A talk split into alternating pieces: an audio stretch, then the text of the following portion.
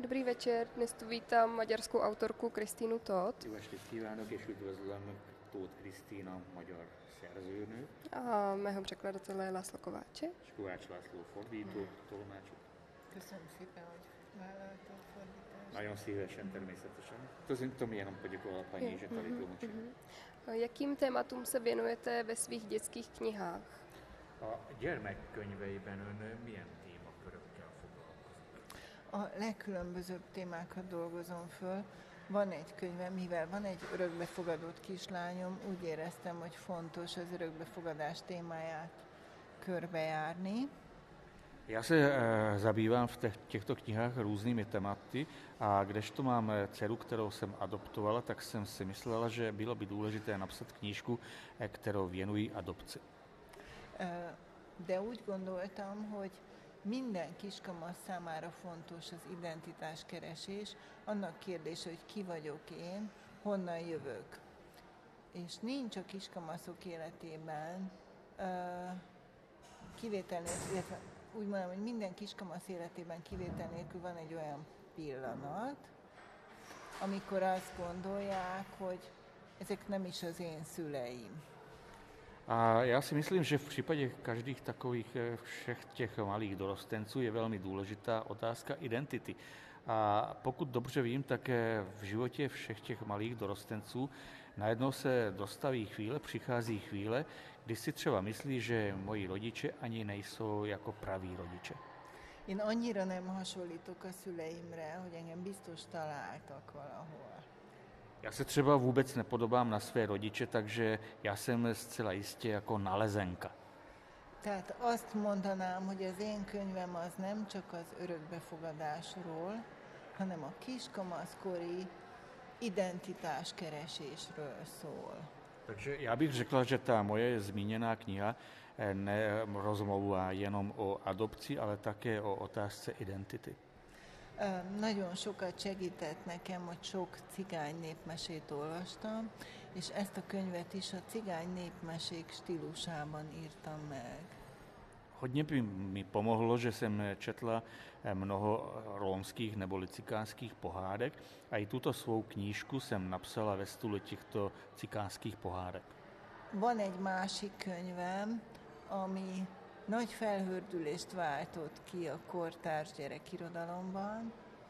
Ennek az a címe, hogy anyát megoperálták. A mám jednu další knihu, která vyvolala mnoho povíků v současné literatuře dětské. Tato kniha má název Máma byla operována, nebo mámu operovali. Ez egy gyerekkönyv a rákról. Je to dětská knížka, ale o rakovině. Rögtön hozzátenném, hogy egy pozitív, derűs hangulatú könyv, ami jól végződik, és azért született, hogy segítsen megérteni a gyerekeknek, hogy mi ez a betegség. A hned bych dodal, že je to pozitivně laděná kniha, svým způsobem trochu i veselá a pomáhá dětem v tom, aby pochopili, že jaká je to vlastně nemoc. Nagyon sokat fejlődött a magyar gyerekkönyvkiadás.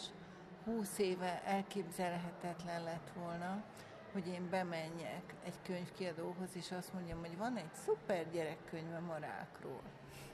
Eh, Vydávání knih pro děti v Maďarsku prošla velmi dobrým vývojem za pos- posledních 20 let a před 20 lety by třeba bylo nepředstavitelné, že já navštívím, navštívím nějaké nakladatelství a tam prohlásím, řeknu, že mám skvělou knížku o rakovině. Um, nagyon fontosnak tartottam, hogy azokról a dolgokról is szóljon gyerekkönyv, amiket állandóan hallanak a hétköznapi életben, de nem értenek és nem tudják feldolgozni. Já jsem považovala za vele důležité, aby třeba dětské knížky pojednávaly také o věcech, o kterých děti každý den slyší, ale jednoduše nechápou je a nejsou schopni to nějak zpracovat. Az Orfújós Mese című másik gyerekkönyvem az akkor született, amikor a kislányom hetekre otthon maradt egy influenzától. A pak máme další knížku o tom, že jak se někdo jako vysprkává z nose, prostě to se jako stěží dá přeložit doslovně. A ta knížka se také zrodila z toho popudu nebo instinktu, že eh, moje dítě měla chřipku, mělo chřipku a bylo doma. Azt gondolom, hogy minden szülő ismeri azt a hiába fe, való felszólítást, hogy fújt ki az orrodat, vedd fel a papucsodat, neved le a sapkádat. Myslím si, že každý rodič dobře zná ty jako neúspěšné výzvy, že vysmrkej se do kapesníku, že dej si čepici, že dej si boty a tak dál. Ez teljesen fölösleges. De ha van egy könyv, amelyik Fikenstein úrról és Fikula asszonyról szól, akik az orrában laknak, akkor a gyerek meg akar szabadulni ezektől a lakóktól. E, tyto výzvy, tyto rozkazy jsou zcela zbytečné, ale když existuje knížka, která pojednává o panu Fíkovi a slečně nebo paní Fik, Fikelstein, Fikelsteinovi, e, to, to prostě e, tyto výrazy v maďarštině, já to tě neumím česky říct, poukazují na to, že když někdo má ucpán nos, tak jaké je tam znečištění v tom nose. Takže, takže to, to se pak lépe pochopí, že o jakou nemoc se jedná. Honnan tudhatjuk, hogy nem épp az ő orrában akarnak-e új tanyát verni? A jestli, odkud můžeme víc, že vědět, že jestli tato nákaza nechce se udomácnit v jejich nose? Az irodalomban a direkt tanító célzat szinte soha nem működik, de ha történeteket hallunk, akkor a történetekbe be tudunk vonódni. V literatuře téměř že nikdy nefunguje, když někoho chceme nějak direktivním způsobem bezprostředně poučovat, ale když ty své poučky, ponaučení dáváme do příběhů, tak ty příběhy většinou fungují. Nekem viszonylag könnyű a helyzetem, mert mint alkotó ember megőriztem a gyermeki énemet, tehát könnyen bele tudok helyezkedni abba a gyermeki nézőpontba is. Já mám relativně lehkou situaci, protože jako e, osobnost, osoba, která se zabývá tvorbou, tak jsem byla schopna zachovávat, zachovat e, to svoje dětské já a teda jako jsem schopen vcítit se do světa, do pocitů dětí. És azt hiszem, hogy a költészetnek eleve alapfeltétele, hogy az ember a gyermeki szavak előtti ényét működtesse. A myslím si, že eh, takovým prapůvodním předpokladem poezie, tvorby poezie je právě to, aby člověk v sobě nalezl to dětské ego, dětské já, které bylo, existovalo ještě před tím, že by se začaly používat slova. Hiszen a költészet játék. Játék a hangokkal, játék a szavakkal, és valami sokkal ösztön, ösztönösebb dolog, mint amit a tanult, felnőtt énünk működtet. Eh, protože poezie to je vlastně hra, hra se zvuky, hra se slovy a je mnohem instinktivnější než to, co v nás funguje, když jsme dospělí. Mindig azt gondolom, hogy a költészetnek az ösztönös állati lényünkhöz sokkal több köze van, a ritmushoz, a bennünk doboló zenéhez.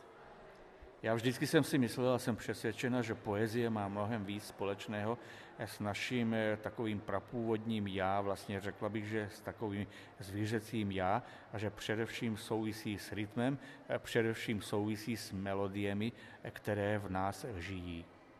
Uh, azt gondolom, hogy a költészet alapvetően öröm és játék, és úgy kéne az irodalmat oktatni, hogy ne feledkezzünk meg erről, hogy a költészet elsősorban érzéki öröm. Já si myslím, že poezie je především radost a hra a když vyučujeme literaturu ve školách, tak bychom měli neustále mít na paměti, že především poezie je především otázkou smyslu, že je smyslovou záležitostí. Kiemelném és aláhúznám itt az érzéki szót. Tehát, hogy a költészet alapvetően nem az értelmünkhöz szól, hanem az értelmünk alatti, tudatalatti szólítja meg.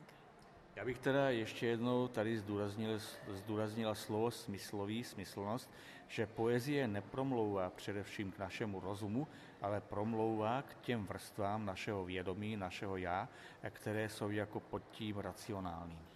Kicsikorban, én sokat írok gyerekeknek, szorosan összefonódik mindenfajta mozgással és a test felett érzett örömmel. No a já především, jako když píšu dětem, tak já vždy mám na mysli to, že poezie se vždy spojuje s pohybem, vždy spojuje s pocitem radosti, radosti nad tím nebo z toho, že někdo má tělo a že tomu vlastnímu tělu vládne. Tehát, hogy van test, van ritmus, van világ, és ezt a ritmust képes vagyok szavakkal lefedni. Teda, že existuje tělo, existuje rytmus, existuje svět a tento rytmus jsem schopná vyjádřit se slovy. Jak se v Maďarsku vyučuje tvůrčí psaní, potažmo i jak ho vyučujete vy a co by si ideálně měli vaši studenti z vašich eh, hodin vzít? Mi módon tanítják Magyarországon a kreatív írást, és az ön óráiról, amikor kreatív írást oktat, ön hogy gondolja, mint oktató, hogy mi az, amit a diákoknak, hallgatóknak elsősorban el kéne vinniük magukkal ezekről az órákról? Két dolgot emelnék ki. Az egyik az, hogy ez egy szakma, amelynek vannak szabályai, és ezek a szabályok elsajátíthatók. Já bych tady vyzvedla, zdůraznila především dvě věci, že jednak je to profese, profese, která má svá pravidla a ta pravidla se dají naučit. A másik dolog, hogy a szabályok elsajátításával még soha senki nem lett költő vagy író. Na druhé straně, že když se někdo naučí pravidla, tak ještě samotné eh, vědomosti pravidel nikoho neučinili básníkem nebo spisovatelem. A szabályok elsajátítása csak arra tanít meg bennünket, hogy az ösztönös lényünket és a tudatalattinkat kontroll alatt tudjuk tartani. Když se naučíme ta pravidla, tak to nám pomáhá jenom v tom, abychom tu svoji instinktivní bytost, abychom ty sféry podvědomí měli nějak pod kontrolou. Én azt hiszem, hogy minden fontos irodalmi mű és költészeti alkotás lényege a titok. Já si myslím, že v případě všech skutečně důležitých literárních děl, a zejména to platí o poezii, že podstatou je tajemství. Azért tanulunk szakmát, hogy minél közelebb férkőzhessünk a titokhoz. A proto se vlastně naučíme nějaké profesi, abychom se k tím tajemstvím dostali, nebo k tomu tajemstvu dostali co nejblíže. Titok nélkül csak érdektelen szakmai tudás van, Bez tajemství existuje jen nezajímavé profesní vědění, viszont szakmai tudás nélkül nem tudjuk fölfedni és megszólaltatni a titkot. ale když nemáme profesní poznatky, profesní vědomosti, tak nejsme schopni objevit eh, to tajemství a nejsme schopni dosáhnout, aby to tajemství promluvilo. Tehát én mindig azt mondom a tanítványaimnak, hogy rengeteget kell olvasniuk, megnézniük, hogy más szerzők hogyan dolgoznak, Já proto vždy svým studentům, studentkám říkám, že musí hodně číst a podívat se na to, že eh, jaké různý autoři tvoří és hagyni, hogy szóljon bennük a titok ösztönös dobolása. a musí zároveň umožnit sebe samému, aby se v nich eh, ozývalo to neustálé instinktivní bubnování tajemství. Mert hogy a költészet, erről meg vagyok mélyen győződve, közös gyökerű a zenével. Protože já jsem o tom hluboce přesvědčena, poezie má společné kořeny s muzikou, s hudbou. Tehát kiskorban ott dobol a fülünkben ez a zene, és ott lüktet a mozdulatainkban. A proto, když jsme jako malé děti, tak jednak bubnuje nám v uších tato hudba a pulzuje v nás vlastně tato poezie. És arra szolgál, hogy meghalljuk a világ és a létezés ritmusát. No a to všechno nám slouží k tomu, abychom si poslechli rytmus světa a existence. Jaká témata si vaši studenti vybírají? És az ön hallgatói írásbeli feladataiknál milyen témákat választanak? Öm, szoktam nekik kötelező feladatokat is adni, amikor meg kell oldaniuk egy konkrét feladatot, és amikor saját feladatot kapnak, akkor meg szoktam adni a kereteket.